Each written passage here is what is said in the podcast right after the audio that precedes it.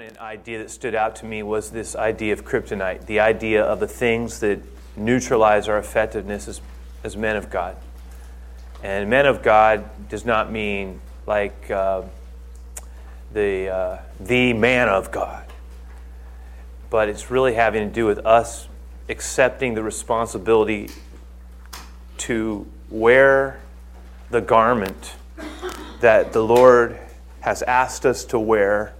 And again, when reading that First John passage, I mean, uh, cha- the chapter we looked at there, where we were talking about the stages of maturity in God, and wherever the Lord is calling you to be in. The interesting thing about that is you can be a young man and a, a younger man, relatively speaking, and because of the number of years that you may have had walking with the Lord, you're already beginning to not only be asked of the Lord to carry the weight of someone in the middle as like a, a, a, the, a kind of a bulwark person in the, in the church, but you're also moving yourself into a fatherly role as well. And there are some who come to Christ much older in years, and sometimes you can be starting, as it were, as a young man in the faith. But I think a vast majority of, of us, you know, when you get that combination where you're, you are not a beginner anymore in the Lord, and you still have a lot of years of strength physically left in you.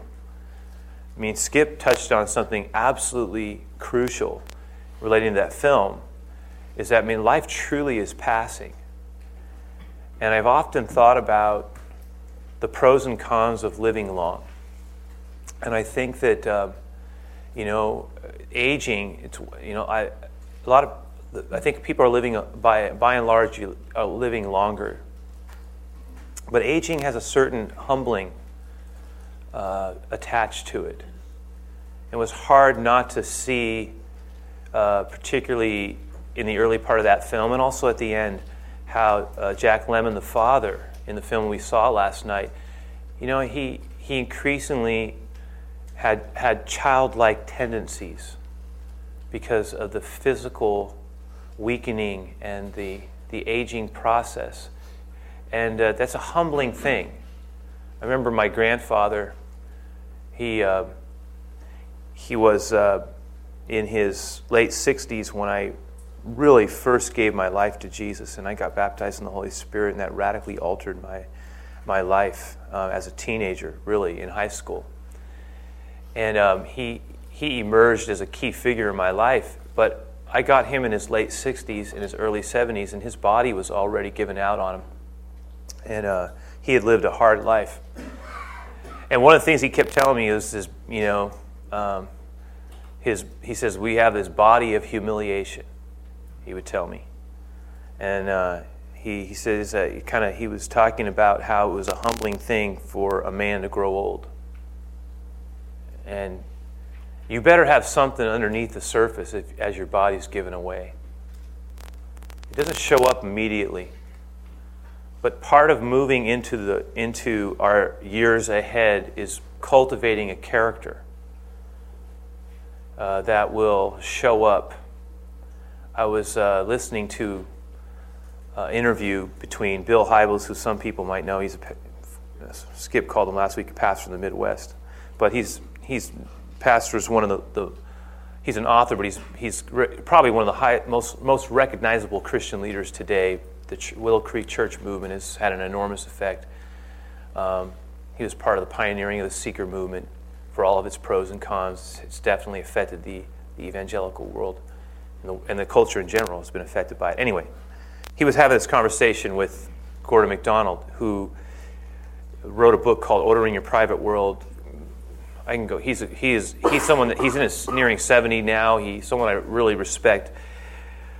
MacDonald was talking in this conversation. They were talking about um, what was the word they used? The responsive life. It was the resilient life. It was the resilient life. And MacDonald was talking about the age when men are most vulnerable to failing. He, he is someone who's unique. Early in his ministry, he was considered a superstar and he, he had a failure. He failed. He, he sinned. And uh, it was a one, a one time thing. but it marred his ministry. What he did is um, he modeled he modeled for everybody what it meant to be a submitted man in his brokenness. He completely submitted himself to a, a season of healing. Uh, he, he submitted the ministry, he stepped out of ministry. Uh, his wife chose not to leave him. In fact, she ended up standing with him through the entire process. And, and it ended up being a, a really, you know, pretty powerful testimony as the years went by of a person who recovered from a shipwreck and unfortunately, he always will have to, he's always known as, you know, a person who has failed and come out of it. But as the years have gone by, he's become quite an expert on people who people who fail often come to him. And as, a, as over the years, he's been known for his resiliency. And now he's got 30 years of faithful ministry, and it's just been a real testimony to the graciousness of God. And he, he just he modeled a pathway of restoration. And what I'm, one of the things there, it is possible for people to be restored. Maybe things will never be exactly the same as they were, but you can recover. You know, there's something about the promise of the Lord that some of what has been lost will be returned. It can be recovered. Not everything. There will be scars associated with decisions and traumas of our past. That's just a fact. And some things can't ever be exactly what they were. I was reminding myself, and I'm like going, I'm going way, way off here, but I'm about the temple and how when they rebuilt the temple after it had been destroyed by Babylon, they came back, they rebuilt the temple, and people were rejoicing the temple's being rebuilt. But the older men, the older men started crying because the Babylonians had stripped the original one down, and it was so beautiful. You know, Solomon's temple. And um, they stripped it down, and when they rebuilt it, it didn't look anything like the glory of the old one. So the young guys were all happy because they said, We got a temple. And the old, old, aged ones who remembered, they cried. They wept. They wept not because they were unthankful, but because they wept because it reminded them of how much they had lost. And that was, you know what that's called? That's called bittersweet. Now, okay, wow, that's real encouraging, Pastor. I really encouraged us there. what I'm saying, I'm being, I'm being honest that there are some things we can't get back. One of the things that hurt me the most watching my father, and um, my father, my, I, I settled with my father, a lot of my anger with my father, for I felt like he abandoned us, and him and I always clashed. We were, we were clashers from my earliest years. But my dad got broken. And I, I'm not going to, down the years, you will not hear me sharing on this too much. But my dad, he sort of caused the breakup of our family, and then when it happened, it killed him. I mean, it really killed him emotionally. The irony was, he was a big part of why it broke up, just the way he was handling things immaturely and, and anger, a lot of anger, frustration with his life. And then when the family falls apart, the only thing that he had, even though he destroyed it in many ways, or at least contributed to it, he completely disengaged and um, squandered so many things. One of the biggest things he squandered and gave up was he, out of his hurt, he disconnects with his family.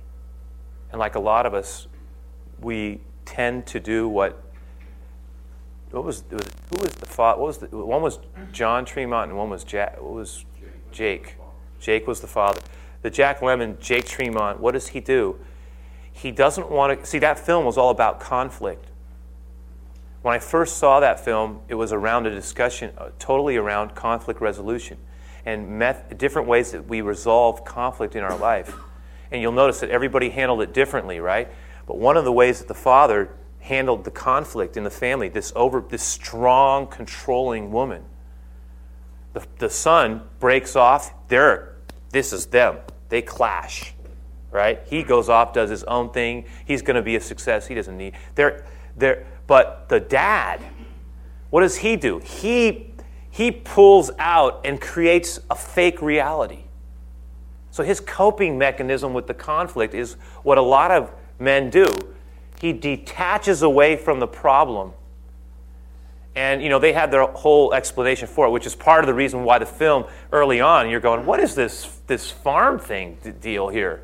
Where he's trying to figure, and it comes back again and again, and you're going, what's going on? Is that like a flashback to you? What's happening? He's created his own world where he's in charge.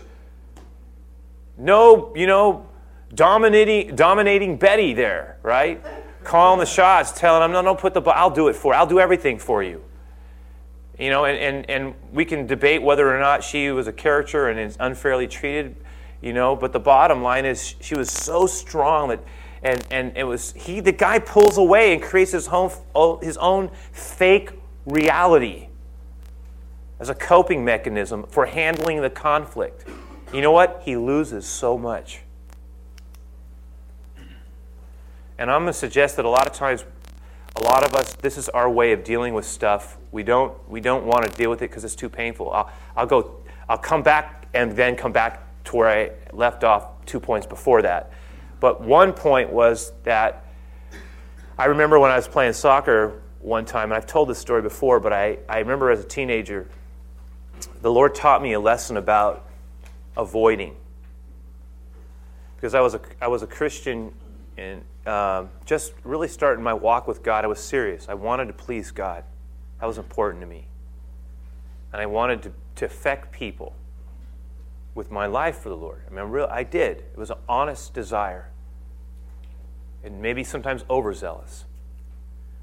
I was playing soccer on a field in Millbrae, um, and I remember a guy who was a few years older than me who would, we would play together, pick up soccer, and, and I, it was just a non, it, the game meant nothing, but the reason I'm not even going to do any anything this afternoon is the reason that's connected to this, is because um, it meant nothing, but I couldn't play it like it meant nothing, and so I was doing my normal stuff, and and I hit the guy, and I hit him a little bit from behind, and um, when I got up, I looked at his foot, and I've told this before, but his foot was completely the opposite. I mean, it was totally I, I, looked at it and it was the opposite direction. I, I couldn't believe it. I, he was screaming. I, I, I looked at it and I knew I hit him, but I didn't really hit him. It wasn't a completely, it was not, I didn't try to do it, but I did it.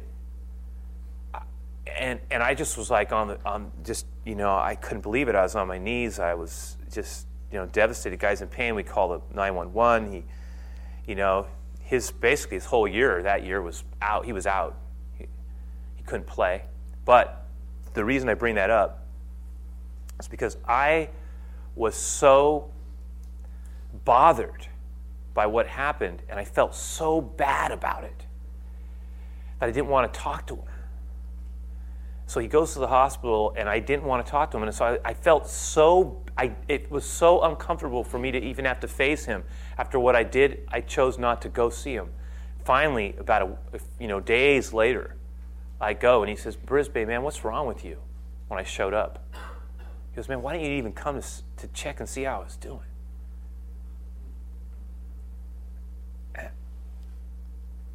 I mean, I, I barely got there in time just to hear myself get, you know, told that because I waited so long. And the reason I waited is I didn't want to face it.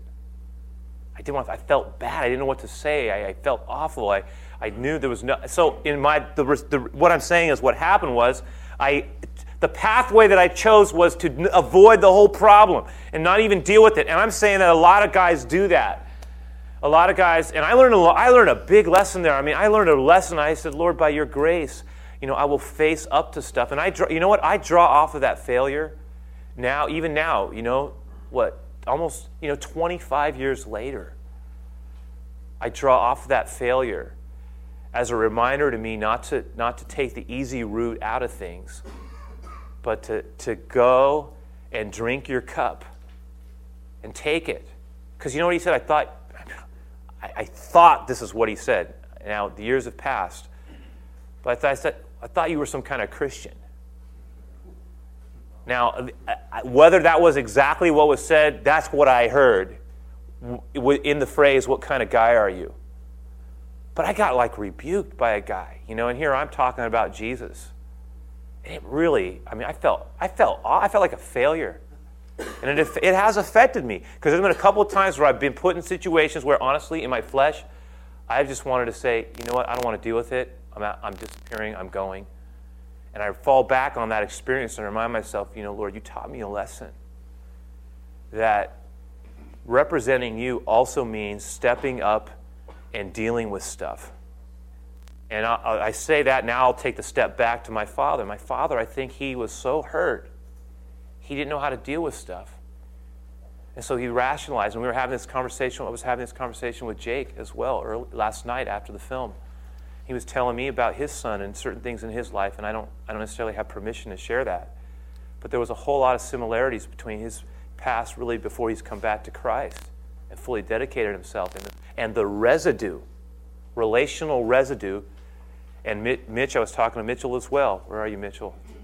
Mitch, same thing about estrangement, relational estrangement, relational separation between fathers and sons that have occurred a lot of times because of, for whatever the reason, we, we start thinking, well, the best thing is do I don't want to deal with it, so we just check out. And there's something, guys have a tendency to check out on stuff. It's like stoic, we compartmentalize, and we just say, you know, I don't want to face it, so I'm just not going to deal with it, and I can live with myself. But I, you know, when I went back to my father, and you know, one of the good things what I got one of the first things the Lord dealt with me in my early uh, Christian life development as a leader, because I had a, I noticed my I was having a temper issue, and that was a te- and that was an issue that my dad had with me, and um, I started asking God, you know, Lord, I don't know, I don't want to, I don't want to. I'm noticing stuff coming out of me, I don't want it. And I prayed for the Lord to heal me. And one of the things that, the, the, the, the, that I felt was important for me to be healed was I, I had to not be angry with my dad. I had to let that go. I had to leave it at the feet of Jesus. Really. That was a key for me breaking through. And so, you know, and I will say this over the years, I really truly did no longer have an anger to him. I actually started to feel it, compassion. And compassion is a mixture to me, how I define it. Compassion is a mixture of sadness and, and pity. And uh, love and pity, really. And I felt, I felt the real sadness from him because you know what? He never, he never got to see his son shave. He never showed up to one game. He totally, he's 20 minutes away from his grandkids, never once saw one of their times them ever play a game like, and I think my brother is more affected by that than I am. I kind of like had to work through it a while ago, and I accepted it. And my point, okay, when I went and prayed for him, we went back to the roots because he had been a good father the first 10 years of my life, really good father, provider, what anyway.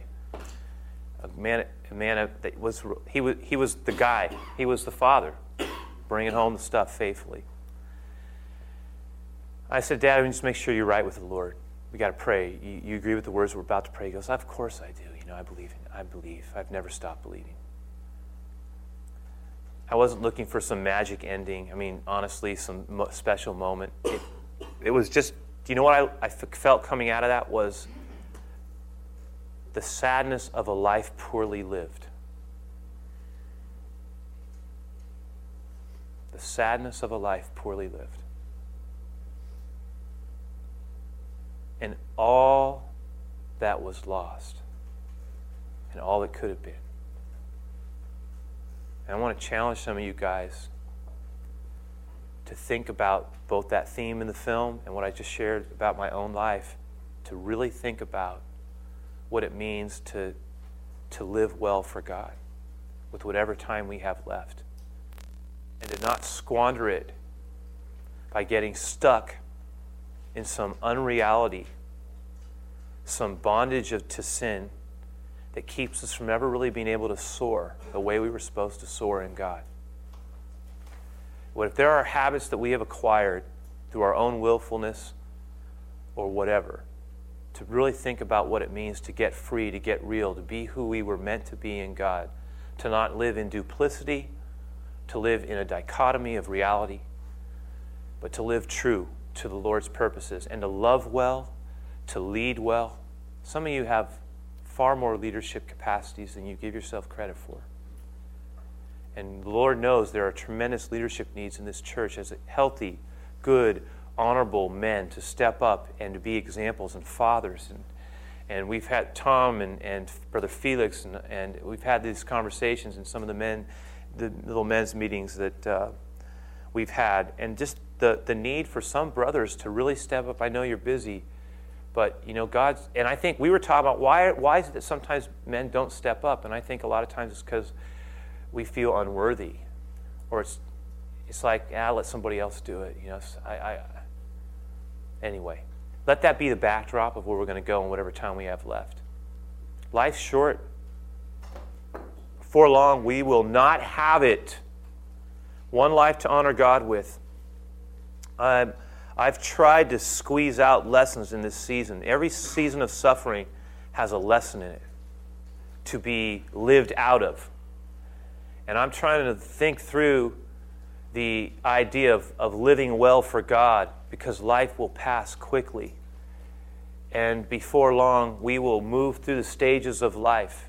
And uh, going back to the MacDonald conversation, which I never resolved, part of what he said was he said, you know, guys are most likely to get in trouble. And he goes, at, at he, he had an age because of all the people he's dealt with. He says around 46, he goes, I've seen more shipwrecks at 46 and 47 than any other period of life. And he talked about all the reasons why he went into it. It was very interesting to hear it. But you know what? One thing he said that really stuck out to me, he said, you know one of the reasons why that happens? He says, in that period, all the character issues that were sowed in the 20s and 30s show up. Because things happen. He started describing the life passages. And he says, in that period, he says, you start comparing yourself, you start assessing yourself, you start thinking about this, you've got different pressures, you're physically not what you once were. There are issues that start to show up. And he says, in that place, all the character that's been developed in those early years, stuff that you get away with early, he says, it all starts to show up. The harvest. And he says, a lot of guys have nothing they have given such poor attention to their character development that when that heat comes, they don't know how to handle it and they unravel and they make big mistakes. I was going, wow, that is intense. That is intense. Turn with me to 1 Peter 2, verse 11.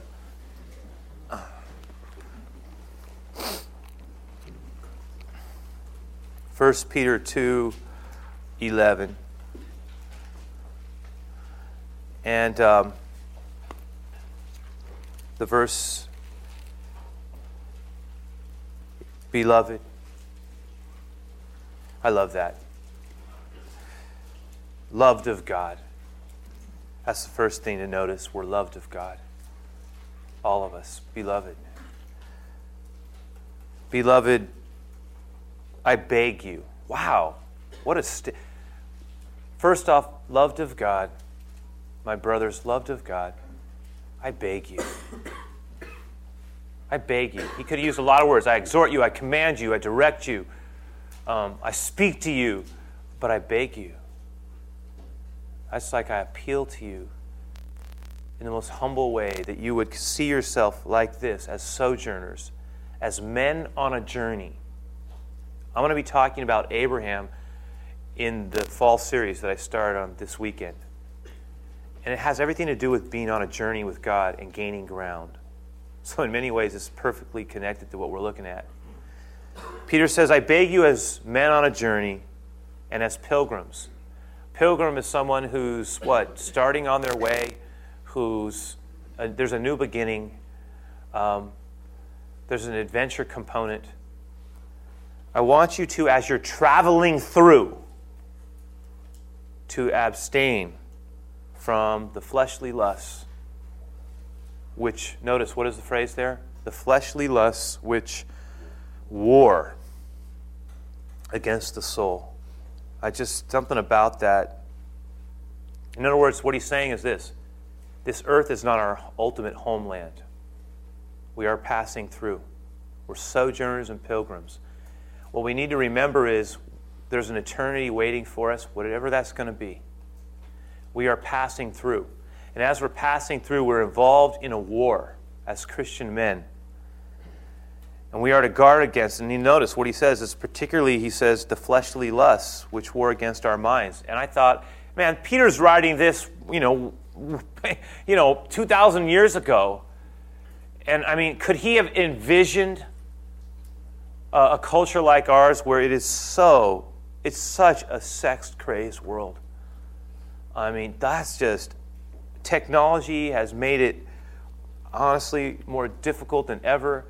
Pleasure beckons to us, escape beckons to us at every corner. And I think men are particularly vulnerable because of our sexual drive, but other things too. Our need for affirmation, our need for feeling that we still have, have things. I mean, you know, there's the pure raw component, and then there's other components that are emotional. And I think we're very vulnerable. In the handout that, and we're not going to look at this, but Kyung referred to that one insert where it talks about um, his, uh, what was it, in your, in your binder, uh, there was that article that he was referring to. Uh, what was it? He call, what did you call it? The black door, was it? Was it? Same thing. All right. Walking through the black door of denial. Yes. Now, before that, before that, that article, which is like about eight pages in or nine pages in, there are these other two pages that just sort of look like they got attached to the Essential Father article. The Essential Father, you can see it, it's the first handout that's in there. If you were to keep going through the Essential Father, in between the Essential Father and the boot camp walking through the black door of denial are these two pages that are not differentiated in any way, shape, or form. They're actually attached the way, the way it's put together here, right in the middle these two pages, which um, you'll notice that the sequence changes, right? It all of a sudden it turns to page 107, and the, it says red alert, can't get enough. You might want to check this these pages. This is how this has to do with um, with the idea of why things go off physically inside of us that makes us vulnerable to succumbing to the flesh. Very interesting article on how to overcome a stubborn habit. In that, in that book, it talks about how what, the, what certain types of stimulation do to our body and why, in many ways, sexual stimulation is, is very similar to a kind of a drug. It begins to create a certain chemical reaction in our body, like a buzz. And in that article, in these two in these pages, it's, dis, it's discussed I mean, it's discussed. Well, that's true, but it's also discussed that um, that that there are physical aspects to temptation as it pertains to the flesh. And this this doctor writes this, but he's a Christian doctor, and he talks about uh, how these sensations produce a certain type of response in our body. He called them he called the sensory receptors. He talks about it. I mean, I thought it was interesting because what he says is we get addicted to certain feeling that comes over us, and he describes in the book pretty interestingly. I mean, it's almost like it's uncanny. It was clearly he understood it, and um, I was thinking about that and this whole idea of stimuli and how we're affected by things like that. And he was talking about how really once we step across those lines, it it does become very difficult to just go back. And and the scripture again, notice the script description that Peter uses. He again, for the verse we read, he what does he call it? He calls it a war. And there's something about I mean, he could have used a lot of terms to describe it, but he calls it a war.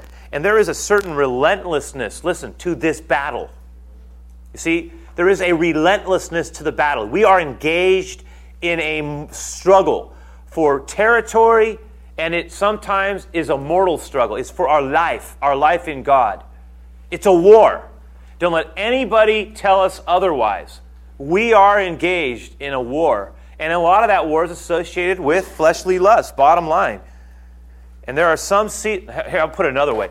There are some seasons in life where I think it's harder than other seasons. And there are so there are some life passage moments where it's harder than others.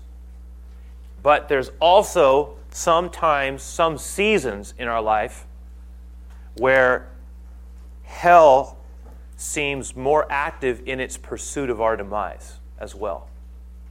Hear what I'm saying? There are some, uh, for example, oh, as time has gone, I have a theory that the enemy comes back to probe things. And again, Peter talked about it like a war. But the enemy will come seasonally to probe things so that we might say we've gained strength in a certain area, but all of a sudden it comes back. Have you ever, you know what I'm talking There are times where you're going, man, I am feeling so strongly tempted right now. Multiple directions. And, and we are just feeling just sort of the struggle at a level that we hadn't felt it, say, for months. And all of a sudden, out of nowhere, we're just experiencing this like we're in the middle of this battle that it, it just, you know, we're, we're thinking, I'm going to be lucky if I survive this thing. It's so intense. What's going on inside of my heart right now, and, and, and, what, and the struggle I'm having to resist the temptation or to not go all the way into it now that I've crossed lines. And you know the danger once you cross the line, what is it? I blew it anyway, so what do you do? You go all the way. Once I eat, start eating the meal, ah, you eat the whole thing. Afterward, you gorge yourself. And afterwards, what do you feel? Awful. Awful. And the more you love God, the worse you feel. The more you love God, the worse you feel. Why? Because you say, Lord, I didn't mean to do it. I didn't mean to, to be disloyal to you. I love you. My words seem hollow. How you lead anybody when you're beat up like that? It's a war. There's a he says that war against the soul. It's interesting. Peter wasn't the only, he, Peter was talking about fleshly lust. I talked about the enemy coming at seasons, and I'm saying is that we are to be vigilant, to be sober. Peter also says, "For your enemy is a roaring lion; the devil is a roaring lion."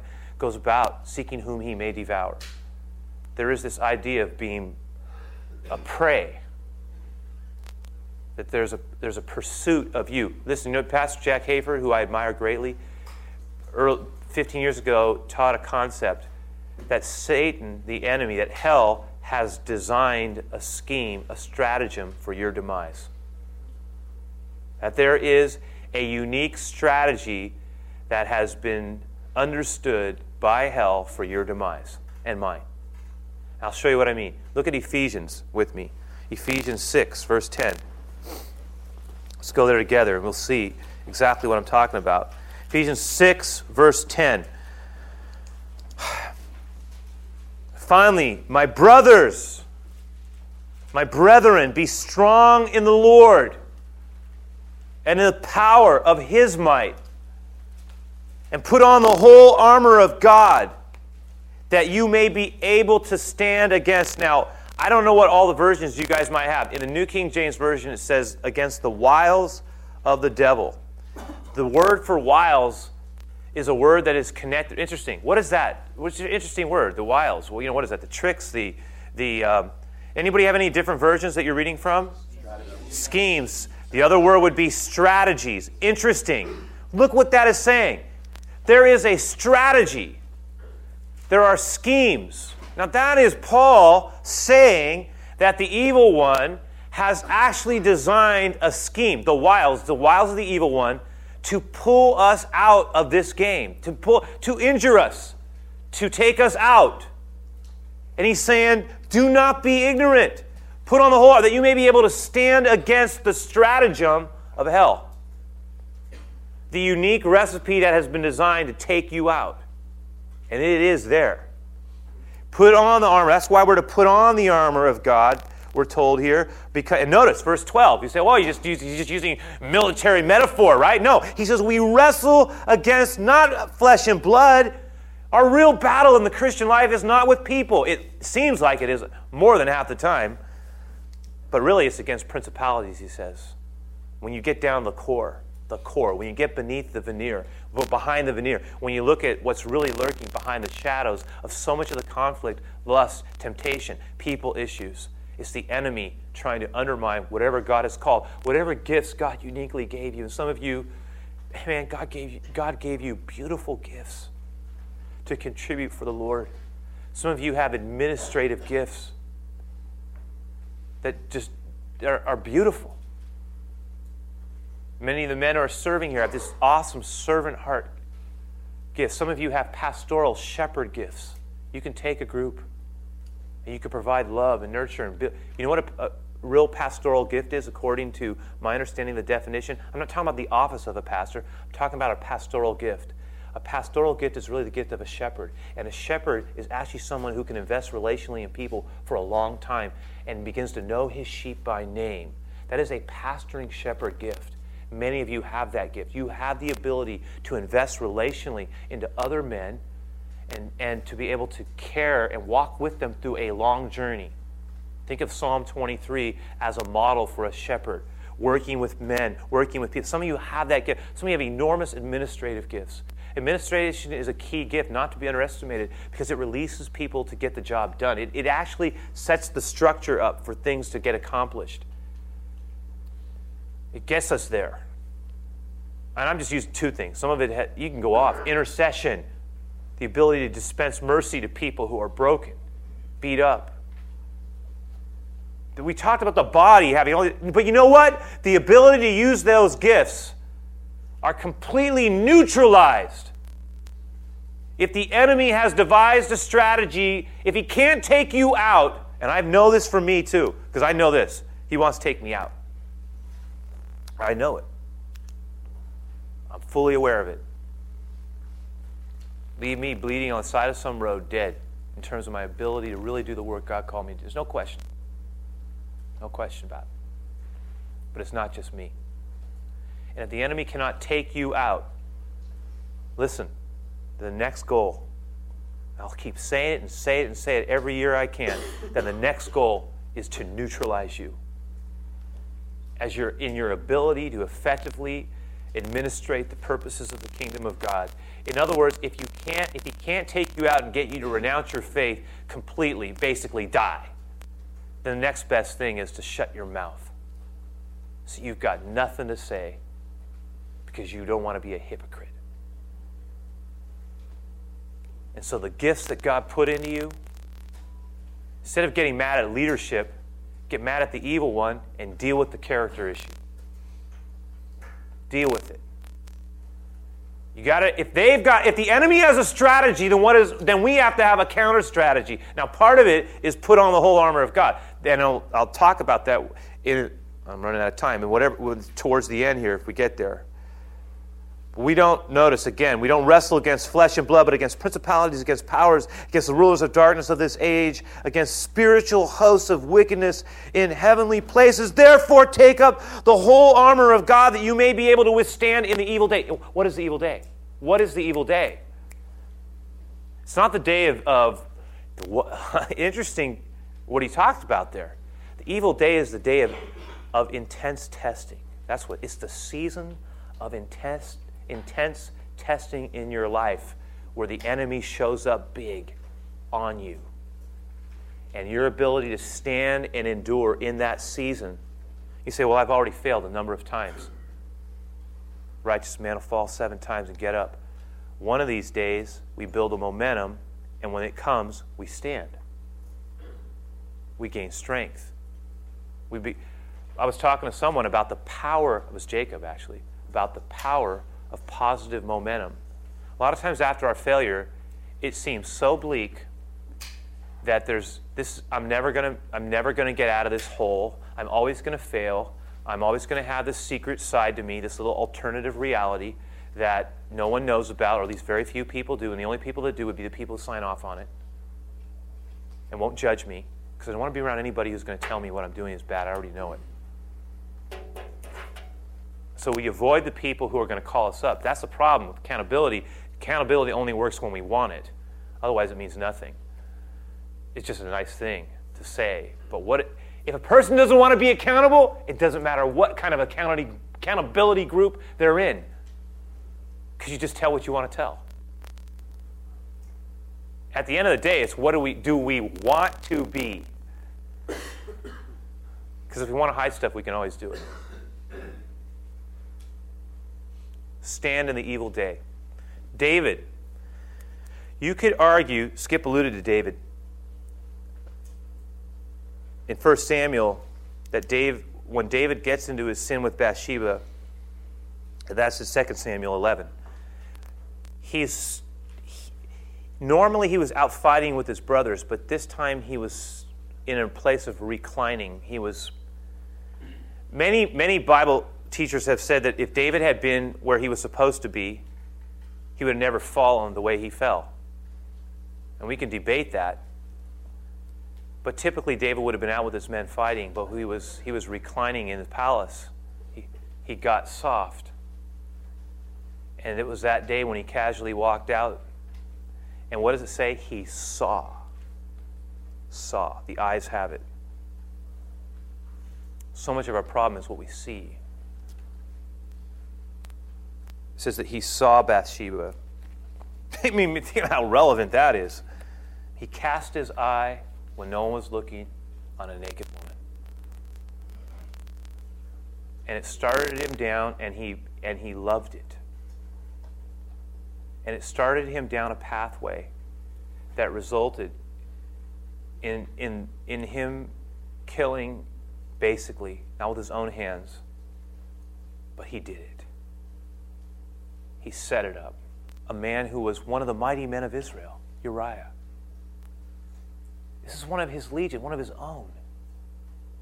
He steals his wife and then has him eliminated just to cover the whole thing up. He tried. He tried to get the guy to come back and sleep with his wife, but the guy said, Uriah says, You know what? I, how can I do this when my brothers are fighting on the field? You know what? I'm not going to. So he sleeps at the door. He won't even go. I mean, I'm, I'm going, that's a different culture, obviously, but nonetheless, the guy, won't, the guy has so much integrity. In contrast, David is going, what am I going to do now? The guy, the guy is so loyal, so faithful. So he says, I'll kill him. I'll, I'll, I'll tell him to withdraw, leave him alone in the battlefield. And he dies. So it's, a, it's a mess. The whole thing starts, though, how? Just casually looking. And that led to a play. By the way, we say now, well, David, doesn't David get forgiven? He does. He becomes a model for forgiveness. Psalm 51. But you know what? He lost the child. First child died. Solomon's number two. But I'll tell you something else that happens. The Lord says, Look, I'm sparing you because you had a repentant heart. But you know what he brought into his family?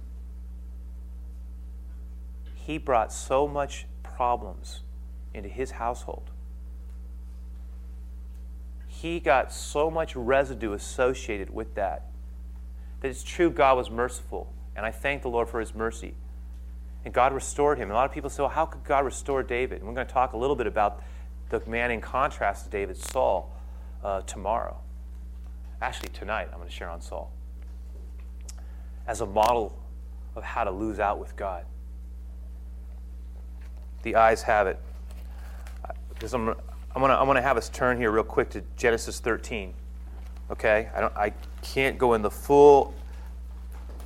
I believe I was what I said at the beginning was what I was supposed to say, but I do want us to sit in and stop for a moment, real quick. I'm not going to go into all the examples we have, but this is the one I'm going to pull out Genesis 13. I mentioned to you I'm going to be talking a lot about Abraham and Lot, and uh, is certainly involved in Abraham's life. It says in, in 13, uh, chapter 13, verse 1 Then Abraham went up from Egypt, he and his wife, and all that he had, and Lot was with him to the south. Abraham was very rich in livestock, in silver and gold. Now, Abraham got wealthier when he went to Egypt.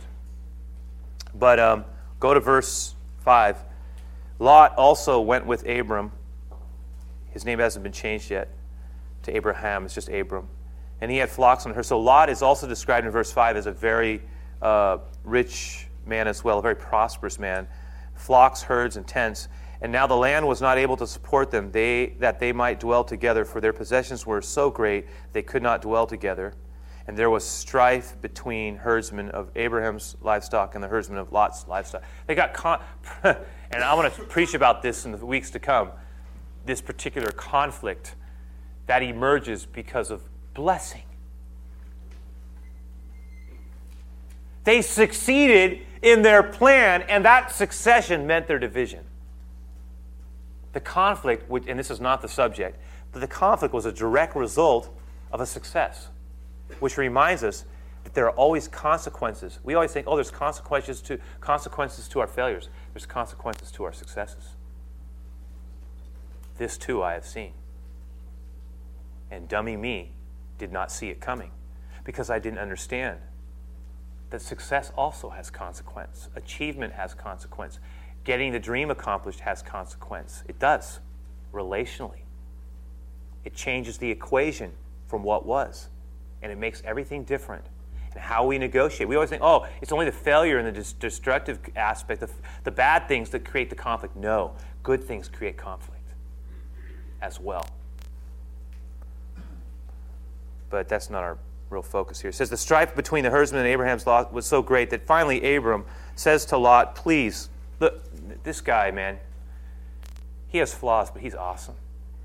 He says, "Look, you know what? I don't want us to fight." He was dad. He was dad last night. That was one of my favorite scenes. Scene, scenes in the whole film was when the father they're fighting. Remember the dad? I mean, the son uh, Ted Danson and uh, Olympia Dukakis, they're fighting right back and forth, and it's escalating. And that escalation of that conflict, the words that are going back, he gave you 50 years. Remember that? Then they stand up, the next one stands up, and it results with her slapping him on the face. You can see the emerging, that's how fights happen, because you got two strong people. And all of a sudden he says, I don't fight.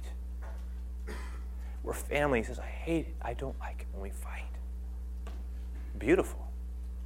Peacemaker at that moment. Something about that got me because I've been in, I mean, fight, you know it. Don't do that. It hurts me when the people I love fight. It hurts me. I thought that was, that was beautiful.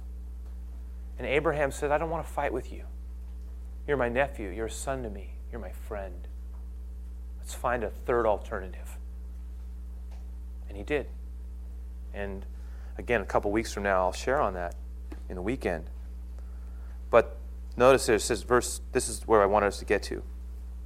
It says, Is not the whole land before you, Lot? Please separate from me. There is a separation that leads to blessing. At least from Abraham's standpoint, we'll see. If you take the left, then I'll go the right. Or if you go the right, I'll go to the left. It's your call. And Lot lifted his eyes. There's the phrase. There's the phrase. Look at the eyes have it. So much of our kryptonite issues, so much of the stratagem of hell is connected to our eyes. When David walks out, he beheld with his eyes. In the garden, the woman looks at the tree and she sees it and behold, she looks at it and her eyes saw that it was appealing. So all the eyes. The, Jesus talked about the eyes. Interesting being the portal into our mind.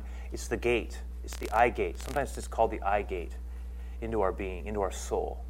How much of our issues deal with stuff from our eyes coming right into our being? How much of the strategy of hell is built around our eyes? Lot, righteous man, but weak. You can be a righteous person and a bad decision maker with bad priorities. You can have a heart that loves God and make a mess of life because it's, made, it's, it's decisions that are being made out of a wrong context. Lot is a man, he's a picture of a person who's purely dominated by his commercial interests. He can't help it. It got him. And so all he sees is opportunity in Sodom. He looks at it. Notice here it says that he set his eyes, he lifts up his eyes, and he saw the plains of Jordan, that it was well watered everywhere before the Lord destroyed Sodom and Gomorrah, like the garden of the Lord, like the land of Egypt as you go towards Zoar. And then Lot chose for himself all the plain of Jordan, and Lot journeyed east, and they separated from each other. Very interesting statement here because if I were his eyes are what's going to get him. His, think about it, his whole demise, which ends up, by the way, with the loss of his family. He loses his family. They don't respect him. His appeals to God at a key moment when the angel of the Lord comes, you can study it out. When the angel comes to Sodom and the appeals he makes, the warning of God that comes to him, his sons laugh at him. Son in laws laugh at him. They laugh at him. His daughters don't receive him. Why? Because they don't respect his word, because it's not been, it's not been lived congruently. So when he makes the appeal, God's speaking to us. They say, Ha ha, oh, God. Disregard. There's no respect because it's not been modeled out. What he's modeled is a life that is more self oriented. Look, what happens? The first thing you notice here is that it says that uh, Lot chose all of Abraham dwelt in the lands of Canaan. Lot dwelt in the cities of the plain. And notice that verse 12, verse 12 there. What does it say he did? He pitched, he pitched his tent towards Sodom. Do you, you know what happens? The, it starts with the eye. And the next thing you see, Lot's tents are pitched towards Sodom. Then you go further down. If we had time, we would just kind of walk through this whole thing. The next thing you see, a little bit later, I think it's 14, 14, uh, 14 1, uh, somewhere right in there. There's that whole war that occurs there. Lot's actually living in Sodom. Oh, yeah. Then they also took Lot, verse 12, Genesis 14, verse 12. Genesis 14. They also took Lot, Abraham's brother, son, who dwelt in Sodom. So the first thing we see is Lot starts out looking at it and he's going, wow, that's, that's a beautiful place to be. I can make so much money. So he pitches his tent towards Sodom. The next picture, Genesis 14, where is he? He's in Sodom. And then, if you check it out later, by the time it gets to the fact when they enter into the city, Lot is sitting at the gates. He's an official in Sodom. He goes from his eyes looking at it and, and wanting it to the next thing you know, compromise, pitched his tent. I'm just gonna, I'm just gonna do business with these people, nothing more. So he just pitched his tents towards Sodom. Next thing, he's in Sodom. The next thing, he's at the gate of the city as an official in Sodom. A series of compromises that ultimately result in the loss of everything God gave him. And without, and by the way, he would have died if it wasn't for Abram interceding. He would have died he was righteous, he would have died. The only reason he was spared was because Abraham interceded on his behalf before the Lord. This is the heart of right. In, in, we wouldn't even know that Lot was a righteous man if we weren't told. That specifically in the New Testament says the heart of righteous Lot was vexed every day by what he saw. Very interesting. Okay, I don't have a lot of time left. So I have to skip to the points that are going to be basically how then can we deal with this kryptonite. So stay with me. Here's the, the practical components. You just think about them. We've got a lot. We've got seven hours before we come back of, of st- time to do the activities and things like that, lunch and all. So let's just stay focused best as you can for these, these last little handle points around it. I think Skip alluded to this. What, so what can we do about it? How can we deal with the kryptonite? How can we deal with this uh, eye gate issue? How can we deal with the scheme of hell? Well, I think firstly, and again, without coordination, but we need to be ruthlessly honest about our weakness and tendencies. And I mean, the word I actually was ruthlessly honest. I mean, that, that's the irony of it. I mean, the, you know, you heard Skip, who, if some of you guys want to see a model of what the grace of the Lord can do in your life, is really see what God has done in the life of, of, of, of our brother Skip, Pastor Skip. Because truly, here was a person who's, who really had a, was in bondage and, and has to live with some of that residue. And yet he's established clear lines, hasn't he? And this whole idea of our weakness and tendencies may be connected, you guys, to our family history. Certain families have certain sins that are passed generationally down. Some of us come from a family of alcoholics. Some people come from a family of temper with, with temper. Some of us come from a family who our father and our fathers or have always been womanizers. Some have lived duplicitous lives, dabbled in homosexuality. I've taught to guys who who have dads who lived a secret in a secret world. Had to deal with that. There's a lot of stuff there. It might be connected to who we are, just dispositionally. You know, we all have unique makeup as a person, and so we have certain sins that we are more prone to falling into. Um, I'm convinced there's a connection between some of the things my grandfathers struggled with and some things that I struggle with. I'm convinced of that. And it's an issue that I've thought about a lot. Why does the enemy have access into me in these areas? What did I see that showed me? See, think about think about why certain things give make you weak immediately. Reflect on that. Some of us is connected to experiences in our pre-Christian past. There's stuff that we we engaged in. and Our hands were very dirty. And we did stuff. And even though we've renounced that past, we've been covered with the blood of the Lamb. And that's why I love communion. Because I still need covering. And the communion time, which I, if I were you, I'd never miss it personally when we gather together as our people. Because it's a day to say, Lord, I am clean in you together as part of this community. I, I take the blood and the bread and cover my sins afresh. That's just me. I, I feel strongly about that. But the whole idea is some of us have stuff from our past. We were covered, but you know what? We are always, you heard it from Skip. He said it far more eloquent, eloquently in that area than I could. This idea of stuff that he has in his past that he has to be, you know what? He doesn't drink at all. And so there are things that we have to just be honest about about that. You know what? I know I am weak in this area, and I don't care about my pride. And someone else, look, I'm not laying that necessarily. There, overt sin, we can say that's wrong. If you're sleeping with women and you're not married, that's wrong. Don't play any games. That's just it's bottom line in the Word of God. Call it what we may. God's not going to bless that. If we're getting drunk and partying, that's wrong, bottom line. Black and white. But there's a lot of gray. There's a lot of gray.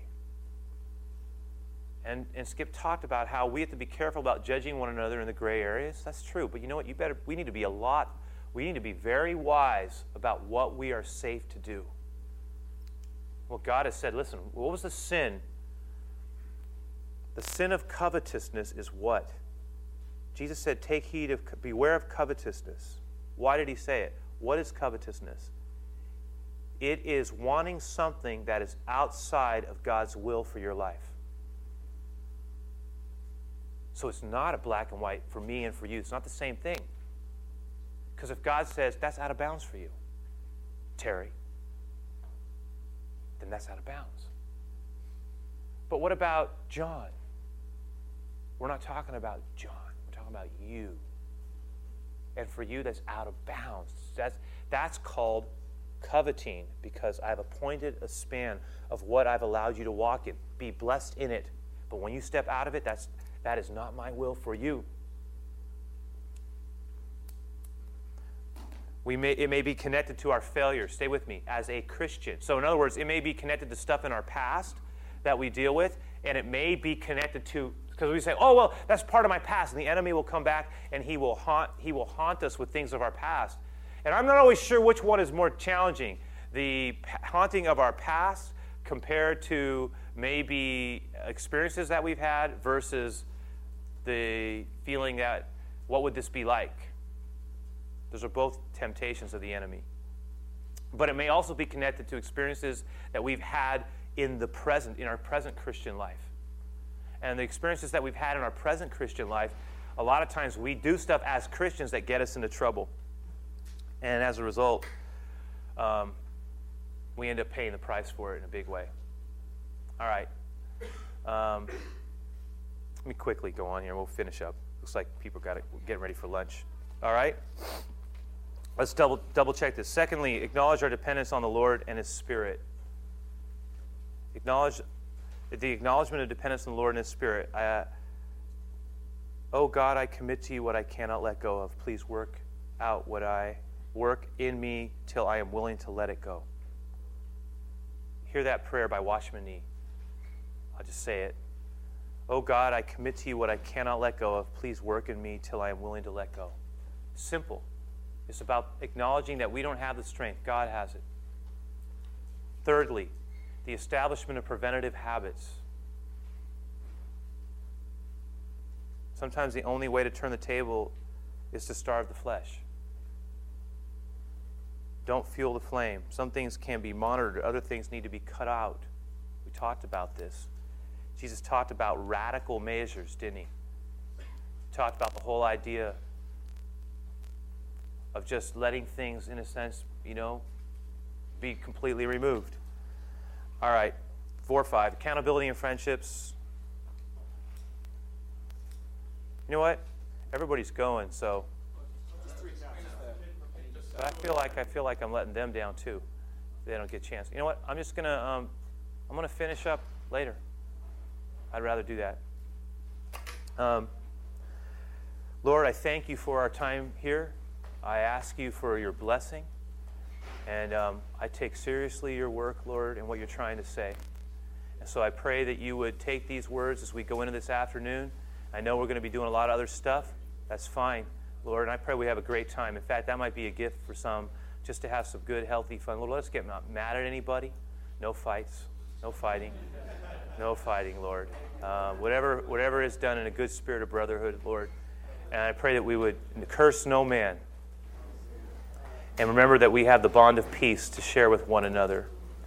And then also, Lord, that there would come um, a, a, a, sensibility about getting ourselves ready for the evening, Lord, because we don't want to be so, so thrashed and out of our game, Lord. Let us give ourselves time to prepare our hearts for the evening that is to come as we just bring this little lesson to a conclusion and perhaps go into the next one. Um, I just pray that we would really be thinking about you, what you're trying to say to us, Lord. I thank you for my brothers. I pray that we would be mighty men of valor um, by your Spirit. And I just ask for your blessing over our food, over our communications together, just this entire gathering and retreat. Be with us, we pray. In Jesus' name, amen. Amen.